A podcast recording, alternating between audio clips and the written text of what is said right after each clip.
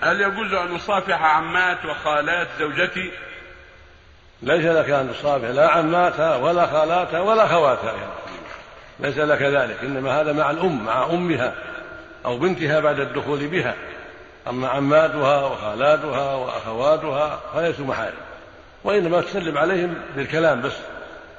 كيف حالكم؟ كيف أنتم؟ السلام عليكم وعليكم السلام. من دون مصافحة. يوجد